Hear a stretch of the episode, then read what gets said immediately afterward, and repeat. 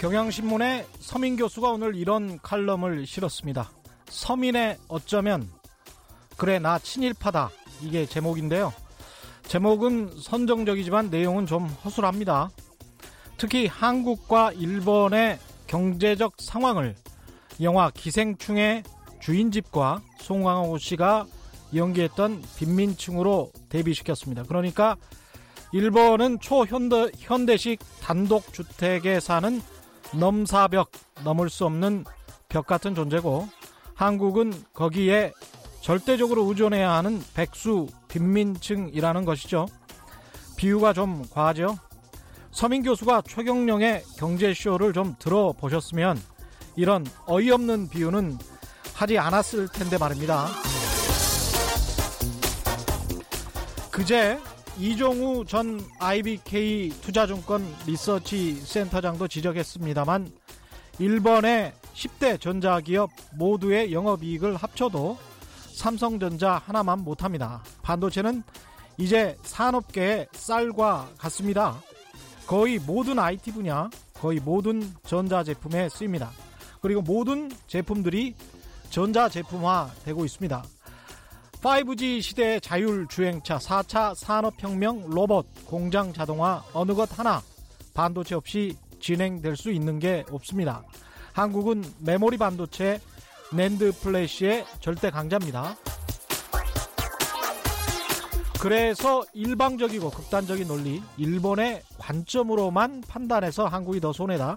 한국이 먼저 손을 내밀어야 한다라고 말하는 것은 섣부르다고 봅니다. 정부가 강원 전술을 펴는데도 전혀 도움이 되지 않죠. 정부도 뭔가 지렛대가 있어야 카드가 있어야 일을 하지 언론이 이렇게 무턱대놓고 우리가 잘못한 것은 하나도 없는데 먼저 손을 내밀어야 한다고 몰아붙이는 게 온당한가요? 언론이 이렇게 늘 비관적이고 극단적인 상황만 상정해서 말하면 한국 정부 외교의 폭을 오히려 좁혀버리는 결과가 됩니다. 지나친 낙관은 금물입니다만 통념에 기댄 상투적인 비관론 이거야말로 너무나 감정적이고 구린 생각 아닌가요? 안녕하십니까 세상에 이익이 되는 방송 최경령의 경제쇼 출발합니다. 오늘의 경제 퀴즈입니다. 어제 저녁 북중 교역의 최대 거점지인 중국의 이곳 지도자와 북한의 신우주 측 대표단이 만나서 그동안의 경제 협력 성과를 평가하고 상호 협력을 확대하기로 했다고 합니다. 압록강 하구의 신의주와 중국 이 지역은 북중 교역의 7, 80% 대부분을 차지하고 있는 곳인데요. 현재 도로와 항만, 도로가 갖춰져 있습니다. 중국 랴오뚱 반도에 속해 있는 곳이죠. 북한의 국경 지대에 위치한 이 지역의 이름이 뭔지 정답을 아시는 분은 짧은 문자 50원, 긴 문자 100원의 정보 이용료가 부과되는 샵 9730번으로 문자 보내주시거나 무료인 콩과 마이케이로 보내주셔도 좋습니다. 정답 보내주신 분들 가운데 다섯 분 선정해서 화장품 세트 보내드리겠습니다. 그리고 최경령의 경제쇼 실시간으로 유튜브 생방송되고 있습니다. 많은 시청 바랍니다. 고맙습니다.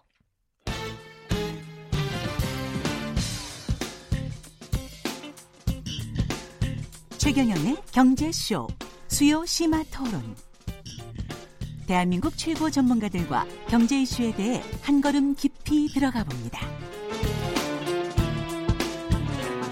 네, 일본의 반도체 소재 수출 통제 등 한마디로 경제 침략이라고 할 수 있겠는데 한일 간의 무역 분쟁이 치킨 게임으로 치닫고 있는 상황입니다. 일본의 이런 경제 침략이 미국 트럼프가 아, 중국을 공격하는 걸 따라한 것이라는 분석이 나오고 있습니다.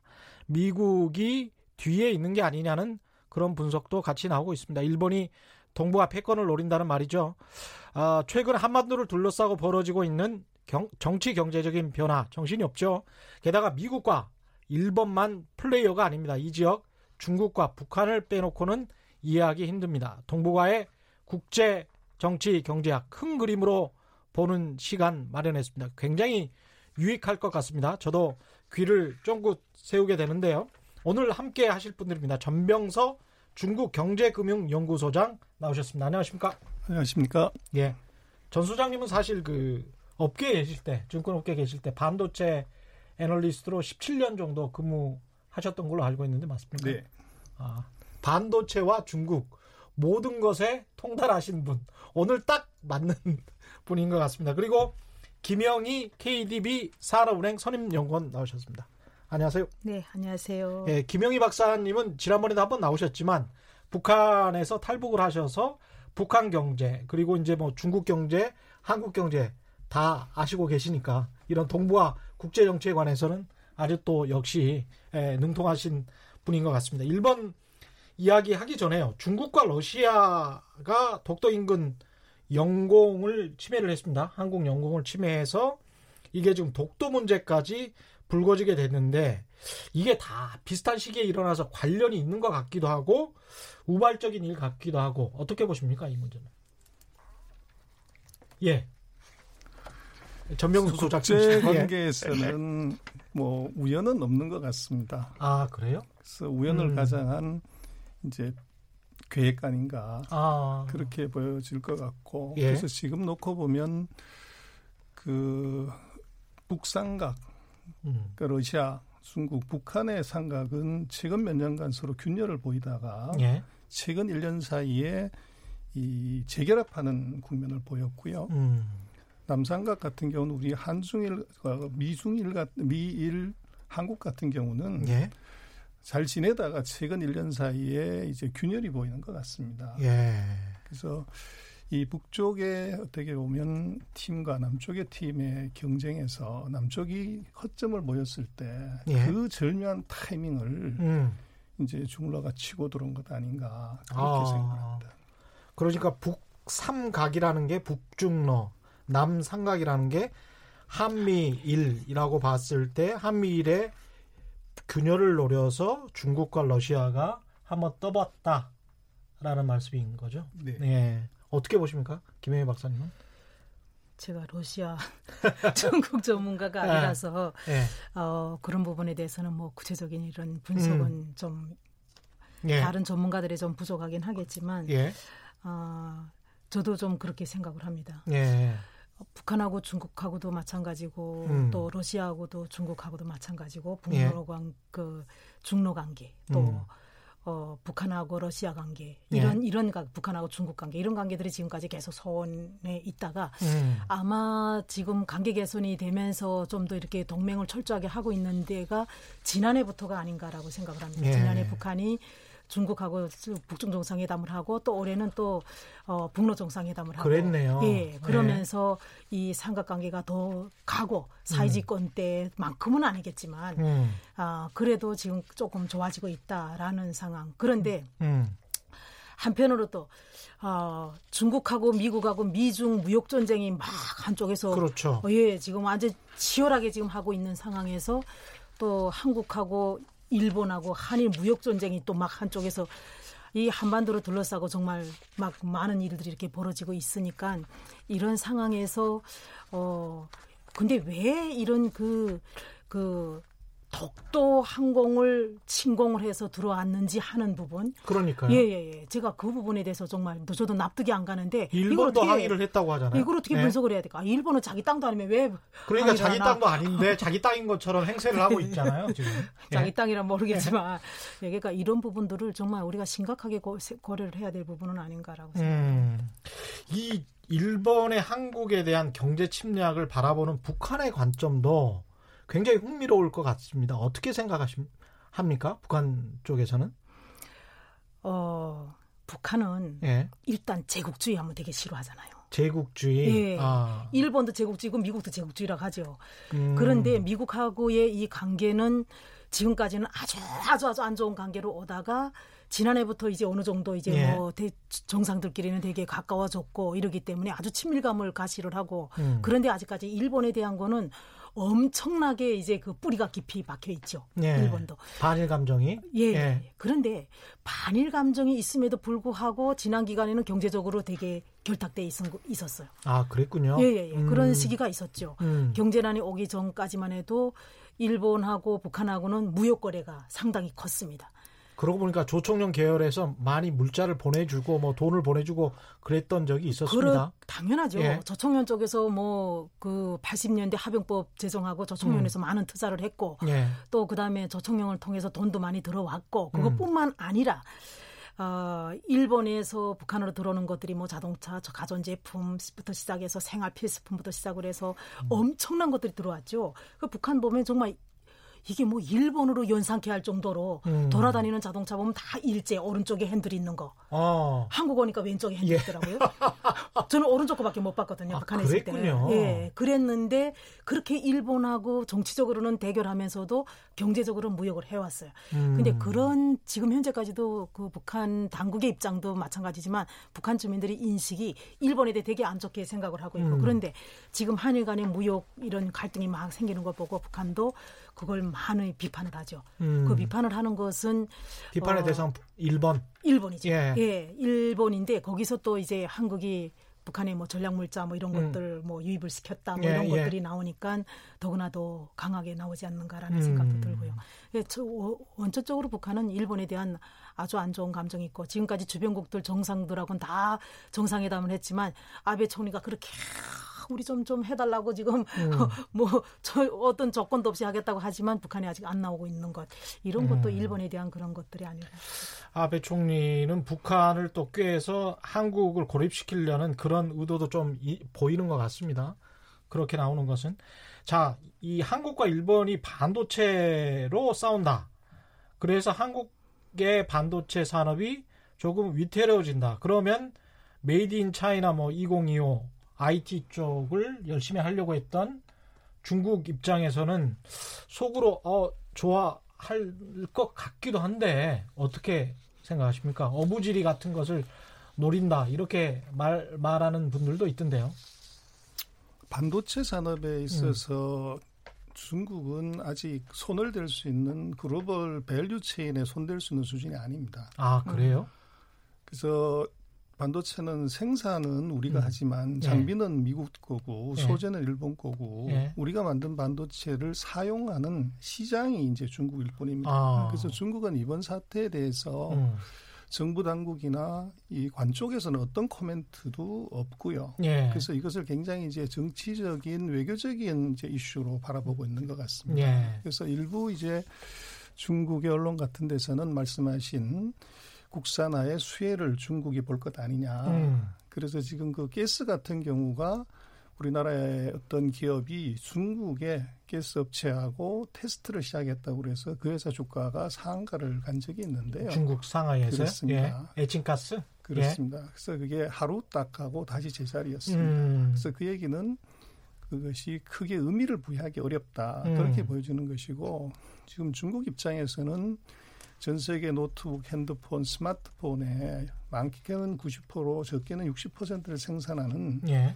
이 생산의 value chain에 어떤 타격이 오는가를 그걸 예의주시하고 있는 정도지 아. 이 반도체 때문에 미 일본과 한국이 싸우는 과정에서 중국이 그 수혜를 본다 이렇게 보는 것은 아직은 아닌 것 같습니다. 그러네요. 그러면은 지금 당장 단기적으로라도 수혜를 볼 수 있는 것은 미국의 마이크론 테크놀로지 같은 그런 반도체 회사라고 봐야 되겠습니다. 그렇습니다. 지금 그 트럼프 대통령이 음. 그 중국으로 화웨이한테 마이크론 테크놀- 테크놀로지의 디램 반도체를 팔지 못하게끔 음. 압력을 넣었을 때는 한국이 수혜자였고 예. 지금 이제 소재 문제에 있어서 우리가 문제가 되면 음. 그것은 당연히 마이크론의 수혜입니다. 음. 그런데 그러면 그러 그럴수록 이런 분석들 이 일본의 이런 아베 전략을 미국의 트럼프 대통령이 이미 알았고 일본은 미국의 승인을 받고 하는 짓이다. 이런 분석에 관해서는 어떻게 생각하십니까? 그래서 우리는 뭐 음. 일본을 심정적으로는 굉장히 낮게 보지만 예. 뭐 세계적인 경제 규모로 보면 일본은 G3입니다. 그렇죠? 예. 근데 우리는 G12죠. 음. 그래서 12등 하는 나라가 이제 3등 하는 나라를 우리가 심정적으로 낮게 보지만 예. 경제적으로나 외교적으로는 다한 수 위라고 봐야 될 것 같고요. 예. 그래서 저는 조금 주목해서 볼 것은 그 사이 아베하고 트럼프 대통령이 음. 만날 때마다 골프 회동을 했습니다. 예. 그래서 골프 회동은 적어도 4시간의 시간이 소요가 되고 음. 같이 식사하고 샤워하는 그 긴 시간 동안에 음. 무슨 얘기를 했겠냐 하는 것인데 음. 결국은 거기에서 어떻게 보면 이번은 트럼프가 아베 선거 전략에 충분히 도움을 주겠다고 했을 수가 있다는 거죠. 예. 그래서 이번 건 같은 경우는 우리가 또 지금 일본하고 관계에서 이제 군사 보호 협정 같은 것을 재검토한다. 예. 결국은 G3에 대항하는 G12의 어떤 약한 경제력을 지원을 끌어들여서 이것을 힘의 균형을 맞춘다고 하는 것은 굉장히 좋은 전략처럼 보입니다. 음. 그러나 지금 이 아베와 트럼프의 그 사이에 그 골프 회동의 긴 시간을 놓고 보면 예. 전략은 좋지만 음. 그 약효는 음. 우리가 지금 시행하려고 하는 그 약효는 아마 조금 불확실성이 크지 않나 그렇게 볼 수 있을 것 같습니다. 그러니까 미국이 일본과의 어떤 결합 가능성이 훨씬 더 높다. 일본의 손을 지금은 더 들어주고 있는 것 아니냐 이런 분석이시네요. 네. 예. 북한은 어떨까요? 북한이 지금 상황에서 가장 중요하게 생각하는 우선 순위 같은 게 있을 텐데 이 상황에서 북한의 가장 우선 순위는 뭡니까? 북한은 뭐 이제 한일 간의 이게 무역 전쟁에 북한이 직접 나설 일은 거의 없죠. 예. 예. 그리고 북한은 가장 중요한 게 지금 걸린 문제가 비핵화 문제 이게 음. 지금 실무회담을 하기로 한 거 못 하고 있는 부분. 예. 이거죠. 가장 중요한 건 북한이 그 문제죠. 비핵화 음. 문제. 그렇기 때문에 미국과의 관계 개선 어, 이런 상황 속에서 뭐 주변국의 이런 것들을 뭐 보도도 하고 중앙통신으로 보도도 하고 이렇게 하고 있지만 예. 북한의 이해관계는 뭐 한일 무역 전쟁에 북한이 무슨 이해관계가 크게 걸려 있는 건 아니죠. 예. 그렇기 때문에 어 6월 30일 그 판문점 회동에서 이뤄냈던 약속했던 그런 부분들을 어떻게 잘 이행을 해갈까 하는 부분인데 음. 2, 3주 후에 실무회담이 진행될 거다 이렇게 해서 선언이 됐었는데 사실은 그게 2, 3주가 지나지 않았습니까? 이제는 그랬죠. 예, 이제는 한 달이 되어 가, 좀한 달이 되어 가는데 음. 아직까지 이렇게 진행되지 못하는 것 음. 이런 부분들은 뭐 미국의 문제도 있지만 북한의 문제도 있다고 저는 생각을 합니다. 북한에 아, 다른 의도가 있는 건가요? 저는 그게 목적은 분명하다고 생각해요. 음. 비핵화라는 목적은 분명하지만 예. 이게 실무 회담이라는 것이 북한은 유, 그 지난 2월 달에 그 하노이 회담에서 미국이 원하는 바, 또 미국은 음. 북한이 원하는 바, 서로 다 압니다. 지금 네. 양쪽이 네. 다 원하는 바를. 그러려면 실무회담에서 뭔가 진전된 이런 것들이 나와줘야 되는데, 음. 아마 그런 것이 북한의 입장에서는 그런 것이 없다. 그게 결국은 뭐냐? 예. 체제 안전 보장에 대한 거라고 생각해요. 체제 안전 보장. 예. 그런 것들이 제대로 나와 있지 않다라고 생각하는 것 같아요. 음. 그리고 또 미국의 입장에서도 북한에서 제대로 된 로드맵이라든가 정확한 게 지금 아직 안 나와 있다라는 음. 거기 때문에 아마 실무회담이 지금 이루어지지 못하는 것 같고요. 예. 그게 뭐 그런 게 서로 우견 우견에서 충돌이 발생하지 않았나 벌써 실무회담이 이루어졌겠죠. 음. 그래서 상, 그게 그렇게 빠르게 이루어지지는 않을 것 같아요. 폼페오 장관이 뭐, 음. 뭐 금방 될 것처럼 얘기는 하지만 그리고 음. 또 북한이 빨리 나오도록 이렇게 유도는 하고 있지만 예. 어, 북한이 계속 오늘 이번에도 그 지금 뭐 어, 잠수함 김정은 위원장이 예. 북한의 신형 잠수함 뭐 그 건조에 한 것을 가서 뭐 현지 시찰하는 음. 것도 다 나오고 하지 않았습니까? 예. 예. 그런 것들이 아마 미국이 어 우리 우리는 계속 이렇게 안보를 위해서 열심히 노력하고 있는데 이거 음. 이걸 가지고 뭐 그 SLBM이라는 얘기도 음. 있거든요. 예. 그, 그러니까 이거 가지고 대륙간 탄도 미사일 그, 그 음. 발사할 수도 있다. 그러니까 여차하면 예, 예. 예, 그런 것도 보여주는 의도도 있다 이런 분석들이 있는데 음. 그런 측면들은 미국이 빨리 아, 북한이 원하는 또 음.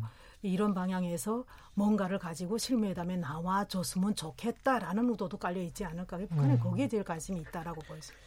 이게 그 허무맹랑한 상상일 수도 있겠습니다만 비핵화하고 한일 무역 분쟁과 미중의 무역 분쟁이 어떤 연결고리가 있을 수도 있나요? 그래서 한꺼번에 풀리게 된다거나 연계돼서 어떤 딜을 한다거나 이럴 가능성도 있습니까? 어, 뭐 충분히 그럴 가능성이 있어 보이는데요. 예. 지금 일본하고의 관계를 놓고 보면 음. 지금 이것이 외교는 굉장히 정치적인 이슈이기 때문에 음. 오래 갈 수도 있고 빨리 끝낼 수도 있습니다. 예. 근데 이번에 지금 일본이 이번에 한국에 대한 반도체 소재 제재를 그 주역으로 나선 쪽이 보면 경제 산업성입니다.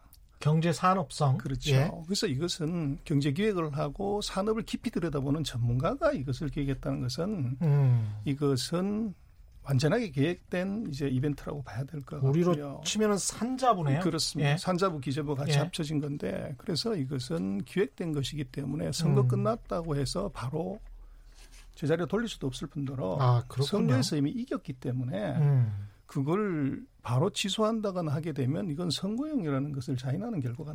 나오죠. 그래서 구조적으로 음. 이것은 기획된 것일 수밖에 없고 음. 또 아까 말씀하신 미국과의 교감 없이 그냥 하기는 굉장히 어렵다. 음. 이것은 반도체는 global commodity이기 때문에 예. global supply chain에 손상을 주는 것은 주인인 미국은 가능하지만 감히 G3인 일본이 거기다 손을 댄다는 것은 음. 주인의 용인 없이는 어렵다. 음. 그래서 결국은 뭐 우리 입장에서는 어떻게 대책을 세우냐는 것이 중요한데요. 뭐 여러 가지 대책을 세워야 되겠지만 예. 싸움을 할때이 예. 손자병법 손자보다 더 고수가 있습니다. 예. 그래서 손자는 백전백승을 이제 얘기를 하는데 음. 그보다 더 좋은 것은 싸우지 않고 이기는 부전승이고요. 그렇죠. 부전승보다 더 고수가 있습니다. 남의? 칼로 상대의 목을 치는 차도 살인의 계죠. 이야. 그래서 지금 예. 한국이 뭐 여러 가지 얘기를 하지만 제가 볼 때는 일본한테 우리가 부전성을 할 수 있는 요소는 뭐냐 그러면 예. 우리 학교, 음. 기업, 예. 연구소, 정부가 정말로 모든 걸 다 털어내서 일본이 그렇게 자랑하는 3대 소재를 6개월에서 12개월 안에 국산화만 시키면 음. 최대 시장 75%를 커버하는 최대 시장을 잃을 위기에 처한 일본은 이 조치를 취소하지 않을 방법이 없습니다. 그렇겠죠. 이게 제가 예. 볼 때는 우리가 실력을 보여줘야지 음. 말대포 쏘는 것은 의미가 없다. 이게 부전성이고요. 예. 더 좋은 것은 이제 남의 칼로 이것을 이제 해결하면 되는데 예. 지금 우리가 뭐 업계들 얘기에는 3개월치 재고를 갖고 있다고 얘기를 해요. 예. 그래서 재미난 것은 우리가 디램 반도체의 전 세계 75%를 공급하기 때문에 음. 재고를 핑계 삼아서 음. 우리가 가동률을 50% 줄이는 거죠. 아. 그렇게 되면 3개월치 재고는 6개월로 가게 될 거고. 그러네요. 가격은 올라가겠네. 그래서 최근 2년 동안에 전 세계 디램 가격이 폭등했던 이유는 음. 반도체는 수급이 5%만 차이나도 가격이 폭등하고 그렇죠. 5%만 공급 과잉돼도 가격이 폭락하는 특성을 가졌습니다. 예. 그래서 만약에 우리가 가동률을 50% 재고가 부족, 재고를 늘리기 위해서 50% 낮추면 음. 가격은 두 배, 세 배, 네배뛸 가능성이 있어요. 그러네요. 75%를 공급하는 쪽에서 절반을 줄이면 37.5%가 세계 시장에 줄어들면 수급은 완벽하게 부족이 됩니다. 그 엉망이 되죠. 그렇게 수급은. 되면 피해자가 누구냐 그러면 우리는 예. 예. 50% 줄여서 디램 가격이 두 배가 뛰면 우리는 화장실에서 웃을 수가 있고요. 반면에 아, 통쾌한데? 그것을 예. 사다 써야 되는 중국은 예. 노트북, TV, 핸드폰의 원가가 대폭적으로 올라가게 됩니다. 아. 그리고 그것을 소비하는 미국 소비자들. 미국의 소비자들은 똑같은 피해를 보게 되는 것이죠. 이 트럼프 뭐 하고 있는 거야? 그렇게 뭐, 되면은 일본 뭐 하고 있는 거야? 이렇게 되네. 결국은 G3의 예. 목리든 감정이든 뭐든 간에 음. 이것이 G1과 G2의 이해관계에 손상을 주게 되면 음. G1과 G2는 G3를 절대 그냥 둘 수가 없습니다. 그러네요. 그래서 한국으로 예. 놓고 보면 제가 볼 때는 우리가 일본에 대해서 여러 가지 적극적인 대응도 해야 되지만 음. 좋은 것은 G12의 주목으로 G2로 G3를 혼을 내는 것은 쉽지 음. 않은 일인데 예. G1과 G2 주목으로 G3를 해결하는 방법을 이걸 찾게 되면 이게 바로 차도 살인의 계가 아닌가 그렇게 생각합니다. 이야, 이게 탁월한데요? 그러니까 재고가 우리가 별로 남아있지 않기 때문에 천천히 재고를 아주 천천히 풀고 그 시간을 충분히 벌어서 그 시간 동안 국산화를 하면서 일본도 압박하고 미국도 압박하고 중국도 압박해야 된다. 그래서 미국과 중국이 목이 졸려서 야 일본 그만해라 음. 라고 해야 된다. 예, 차, 차도 살인의 개. 아우. 너무 재밌어요. 예, 너무 재밌는데요. 네. 예. 진짜 상상력을 예. 발휘. 이게 좀. 정책 당국자들이 좀 들으시거나 아니면 삼성전자나 SK 하이닉스에서도 이런 생각을 좀 하셨으면 좋겠습니다. 예. 오늘 방송 많이 들으셔야 되는데 이 북한 이야기 다시 들어가 보면 북한은 저희가 왜 이제 북한 경제에 관심을 가질 수밖에 없냐면 일본이 자꾸 저렇게 나오는 게 이게 장기적으로 통일 한국 또는 남북이 교류가 되는 그 경제 교류가 와- 아주 활발해져서 한 7천만 정도의 시장이 형성되는 그것을 막고 싶은 것이 아닌가 그런 그 측면의 분석도 있거든요. 그래서 북한이 최근에 뭐 헌법을 개정했다. 그리고 계획 경제를 사실상 포기했다. 이런 이야기가 들리던데 음. 어떻게 보면 희소식인데 그 이야기를 좀 전해 주십시오.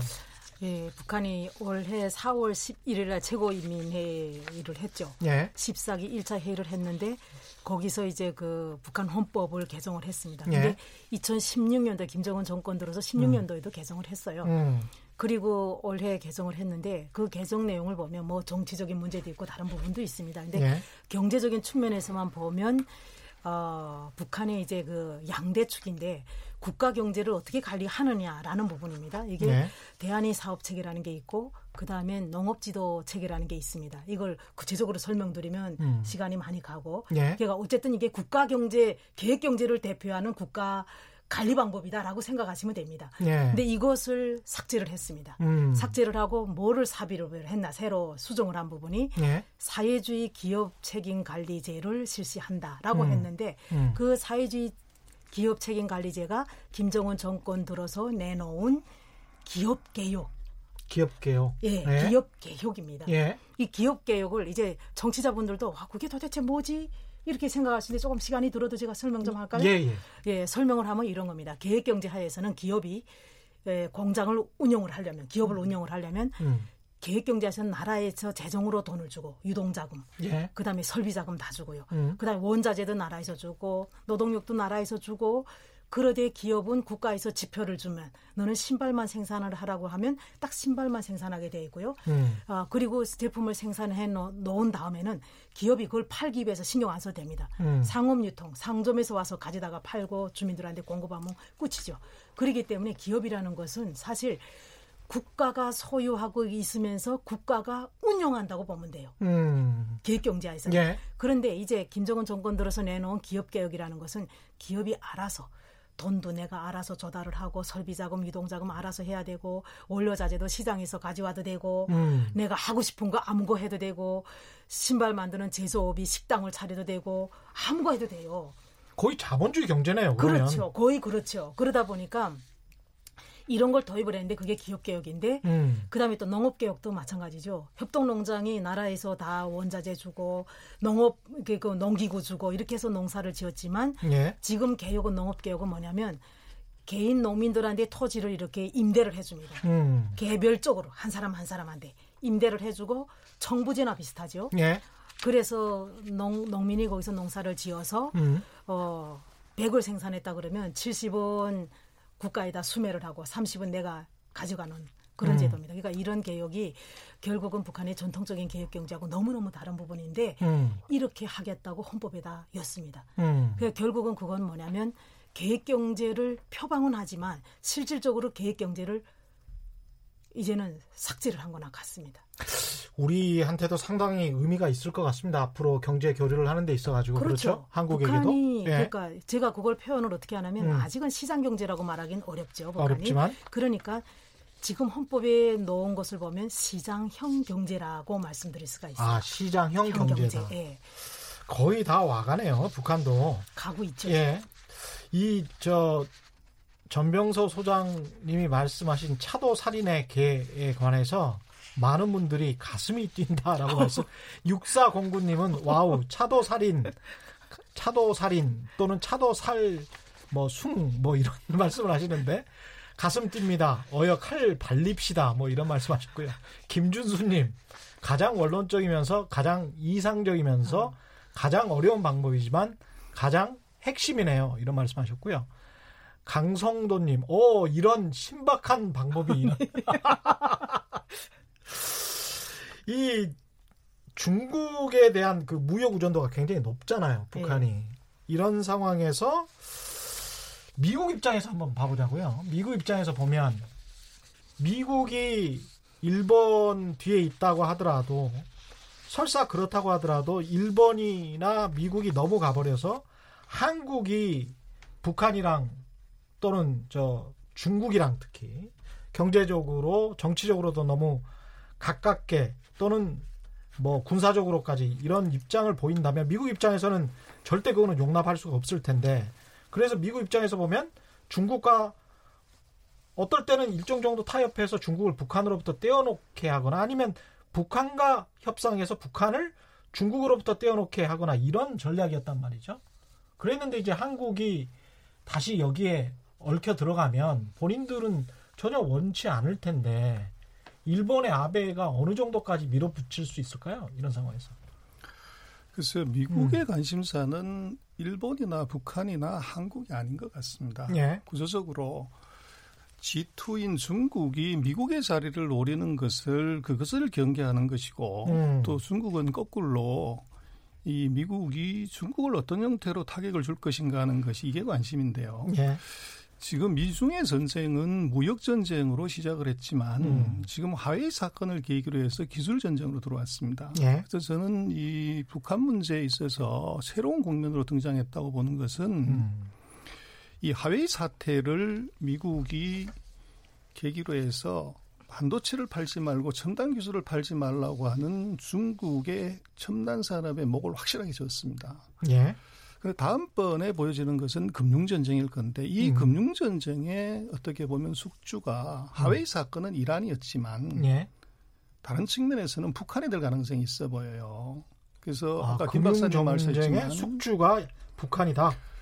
그 2018년 기준으로 보면 중국에 대한 북한의 그 수출 의존도가 92.5%나 됩니다. 음. 그러면 그 거래에 그 대금 결제를 어떻게 한 거냐, 전부 현찰박치기 한 거냐, 아니면은 어떤 은행을 통해서 한 것이라고 하면 그것은 이 secondary 보이콧의 위반이죠. 음.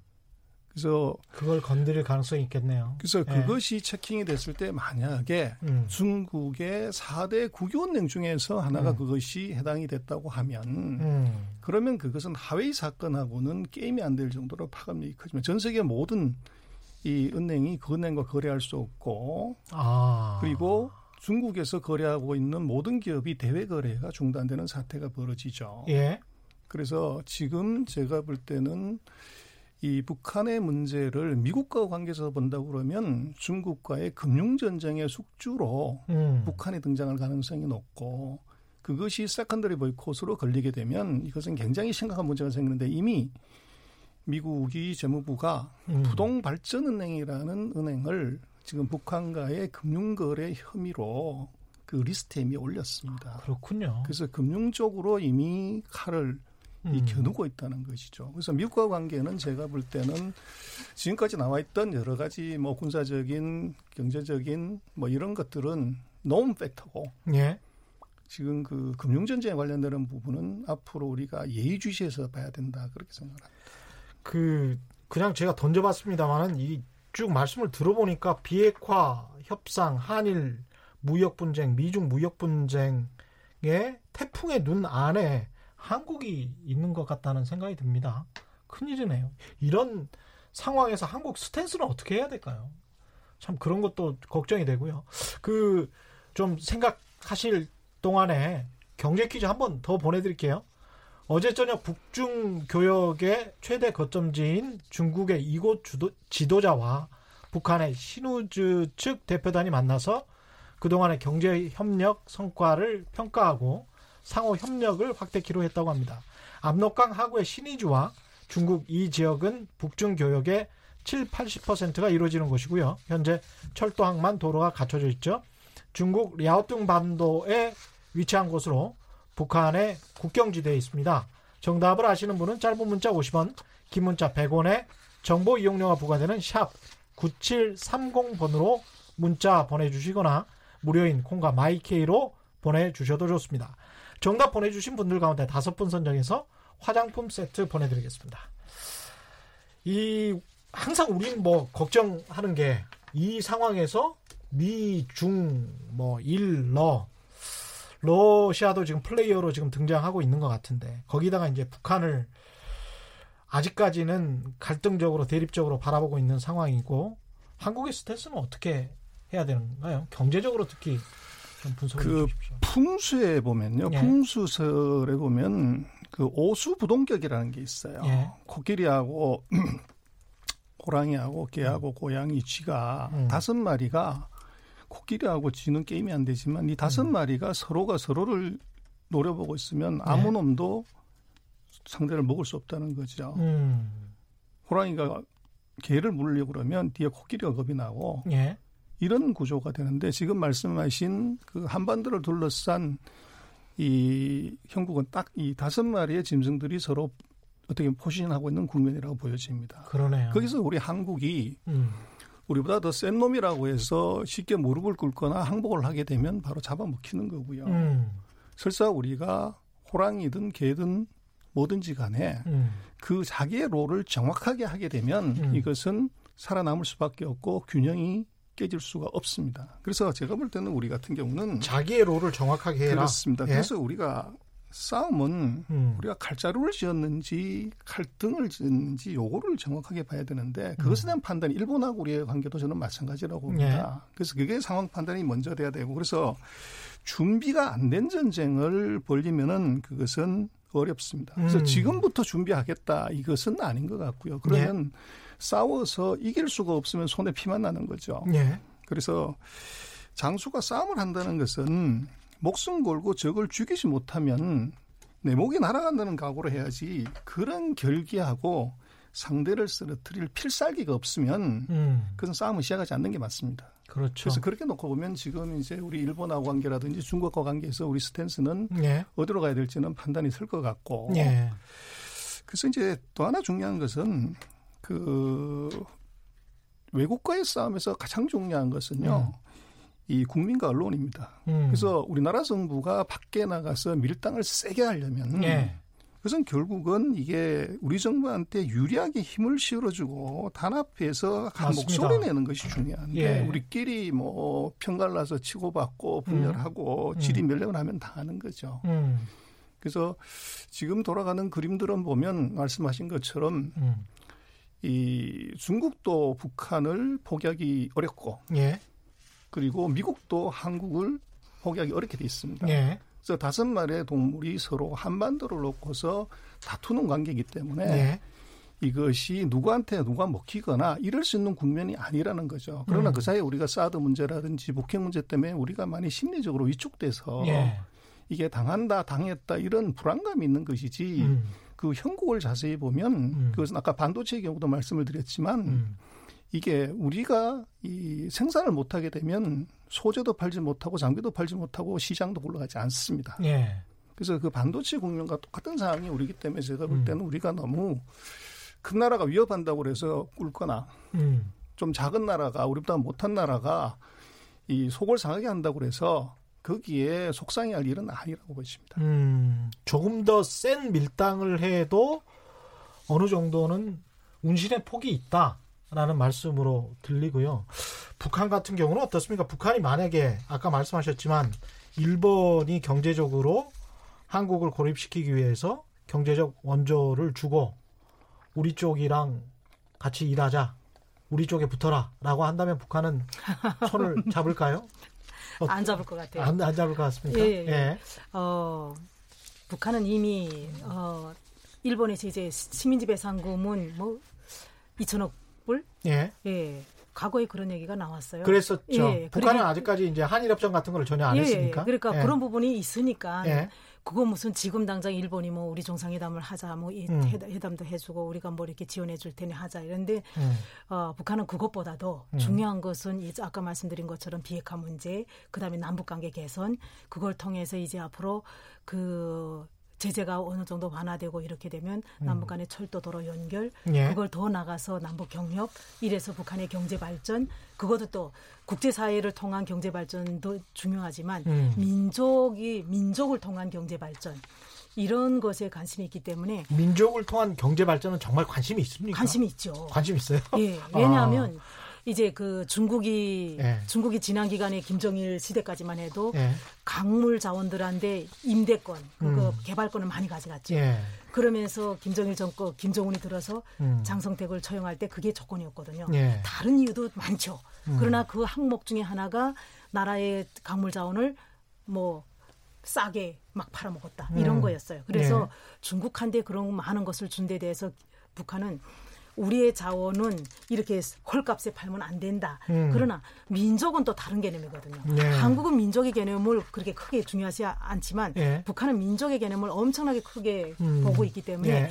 민족 민족은 어느 수- 언젠가는 통일돼서 같이 살아야 돼. 그런 민족이지 않습니까? 예. 그렇기 때문에 한국의 지원이라든가 한국과의 협력을 통해서 북한의 발전에 대해서는 긍정적인 생각을 갖고 있는 건 분명하다고 볼 수가 있는 거죠. 김영희 KDB 산업은행 선임연구원이시고요. 지금 또 제 옆에는 전병서 중국 경제금융연구소장 나와서 아까 차도살인 말씀해 주셨고요. 그 다음에 또 한 가지는 좀 더 운신의 폭을 넓게 해야 한다. 그러면서 충분히 밀당을 할 만한 운신의 폭이 있다. 그러기 위해서는 한국의 국내 에, 여론, 국민들이 전폭적으로 단결해서 정부에 지지를 해줘야 된다. 그래야지 외교적으로 조금 더 쉽게 갈 수 있다. 뭐 이런 말씀이신 것 같고요. 지금 그 우리 입장에서 봤을 때는 그 북한이 중국 경제와 완전히 뭐 지금 거의 보니까 결합돼 있는 것 같은데 경제 교류를 해서 우리가 북한에 가서 어느 정도 그, 그 위치를 차지할 수 있는 그런 상황은 남, 남아 있는 건가요? 어떻습니까? 저는 그렇게 생각을 합니다. 음. 지금 중 미국 일본 어, 저 북한의 1인당 소득이 작년 통계로 한 1291달러 이 정도인데 이러면 우리 1978년 이제 1인당 GDP거든요. 예. 그래서 지금 북한이 핵을 포기하자는 이유는 이제 여러 가지 이유가 있지만 경제적으로 놓고 보면요. 음.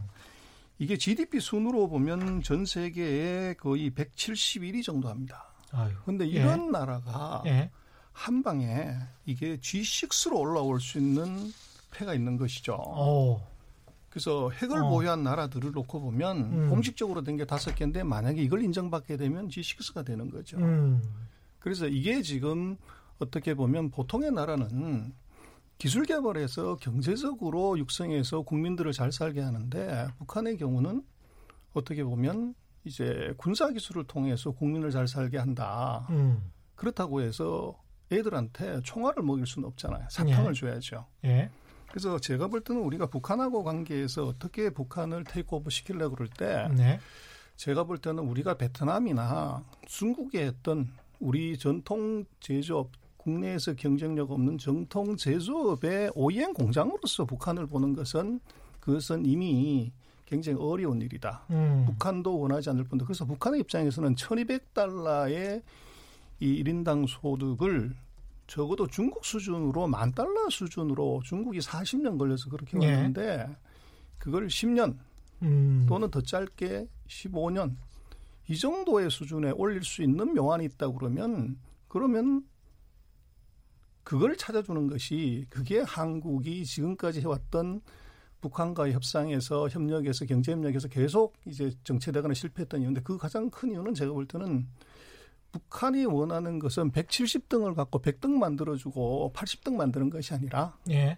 이것이 적어도 중국 수준으로 갈 수 있는 만 달러 수준, 지금 현재 북한이 불어하는 그 정도 수준을 올릴 수 있는 명안이 뭐냐. 음. 단기간에 이걸 찾아주는 예. 것이 최단기간 내에. 그래서 거기에 제가 볼 때는 우리 생각을 바꿔야 되고 음. 그게 바로 4차 산업 혁명을 예. 북한과 어떻게 협력하냐. 여기서 음. 답을 찾을 수가 있을 것 같습니다. 4차 산업 혁명을 북한과 어떻게 협력하느냐. 오늘 긴 말씀, 긴 시간 말씀 감사하고요. 지금까지 전병서 중국 경제금융연구소장 그리고 김영희 KDB 산업은행 선임, 선임 연구위원과 함께했습니다. 고맙습니다. 두 분. 감사합니다. 예. 돌발 경제 퀴즈 정답은 단동이었고요. 당첨자는 인터넷 홈페이지에서 확인하실 수 있습니다. 제작진이 또 직접 연락드리겠고요. 저는 KBS 최경령 기자였습니다. 내일 4시 10분에 다시 찾아뵙겠습니다. 지금까지 세상에 이익이 되는 방송 최경령의 경제쇼였습니다.